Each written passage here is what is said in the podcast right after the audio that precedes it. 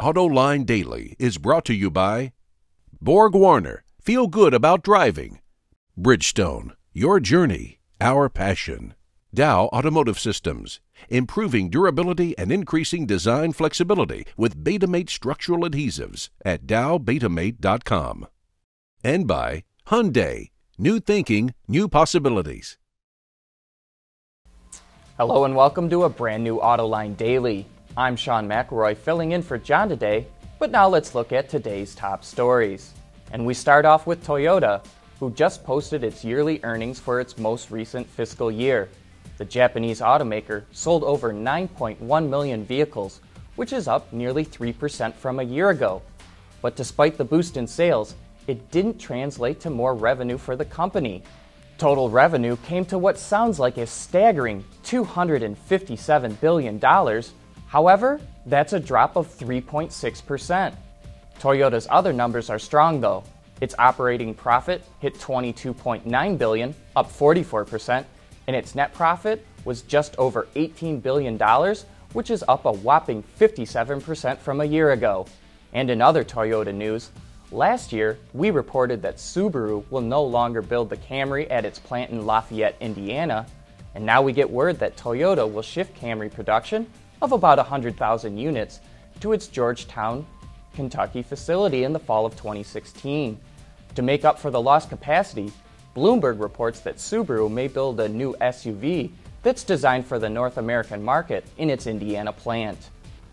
Earlier this week, we reported on the details of Fiat Chrysler's five-year plan, but we also found some of Sergio Marchionne's off-the-cuff remarks to be just as interesting. For example, he dissed the aluminum F one fifty that Ford is coming out with, saying the turbo diesel they have in the Ram pickup already gets better fuel economy than the aluminum F one fifty will. And he went out of his way to criticize Nissan, and I quote here, "The Nissan G T R will never sell. It's just a weird thing," end quote. And he went on to say that trying to make Nissan a premium brand will never work. It's kind of rare to hear a C E O of one car company attack the products of another car company. But that's what makes it so fun to cover what Sergio is saying, because he'll say what's ever on his mind. And speaking of Fiat Chrysler, the headquarters for the newly created company won't be in Michigan or Italy, but rather in London, England. The company had previously announced that it would have some operations in the U K for tax purposes, but it hadn't selected a city. One analyst tells Bloomberg that the move makes sense because London is a financial capital, it's centrally located between F C A's global operations, and it avoids fallout from choosing Michigan over Italy or the other way around.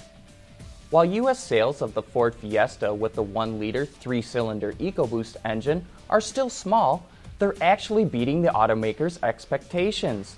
The engine first arrived in December and since then has seen a take rate of about four to eight percent depending on the month, which comes out to a little over a thousand units. Ford feels that number could go higher, but one thing holding the engine back is a lack of supply. Most dealers don't carry them on their lots, so customers have to special order them, and all the engines come from Germany. Not to mention that the refreshed Focus that's coming out this fall will use the engine as well. But I hope Ford is able to get the supply issue sussed out, because after driving the vehicle myself, I was really impressed by the refinement and performance thanks to all the technology that's been crammed into the engine.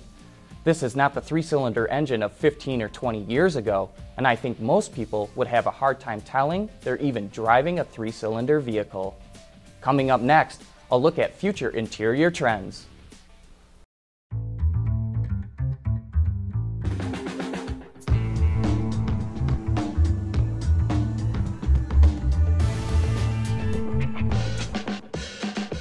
The new Sonata from Hyundai.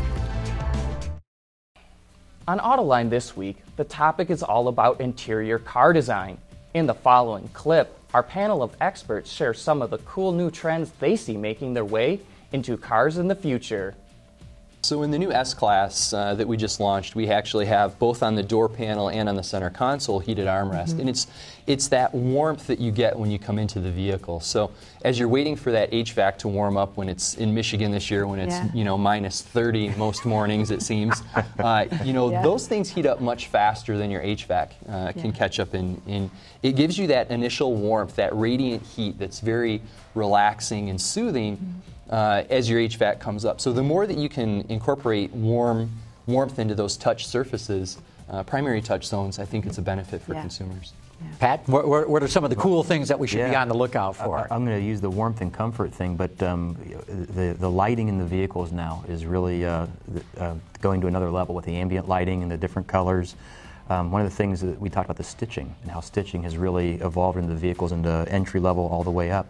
And uh, we're looking at uh, the lighting of the stitching. Mm-hmm. so, so when you no oh, yeah, kidding. Yeah, so you actually would see the individual stitches with a light, the ambient light behind it. That's, um, so that's a pretty exciting technology. I think would, is again when you get in your vehicle as you're waiting, that the experience becomes wow. This is it grabs you. And who's the one was was it Bentley? I'm trying to remember now. Has done a headliner yeah. mm-hmm. that almost looks like stars yeah. at night. Yeah. Right. So th yeah. some cool stuff. So mm-hmm. Helen, what should we be on the lookout for? I, I know you can't talk about future products. These guys can't. They're I selling. Know. It. I know. I'd love to, but I wouldn't have a job. Yeah. Um, at the moment, we're working actually because I've now moved into the G M C, so we're actually looking across the whole portfolio of G M C and looking where we can raise the bar even higher on the G M C, especially with the real materials, making sure that we've got it. Core across all the G M Cs, the real materials and the um, finish, fit, the stitching. We really are working on how we keep G M C above. Joining John for that show is Helen Emsley from G M Design, Jay Hutchins from Forcia, and Pat Stewart from Intiva. As always, you can watch that entire discussion right now on our website, autoline dot t v. But that's a wrap for today's show. Thanks for watching, and go out and have a great weekend.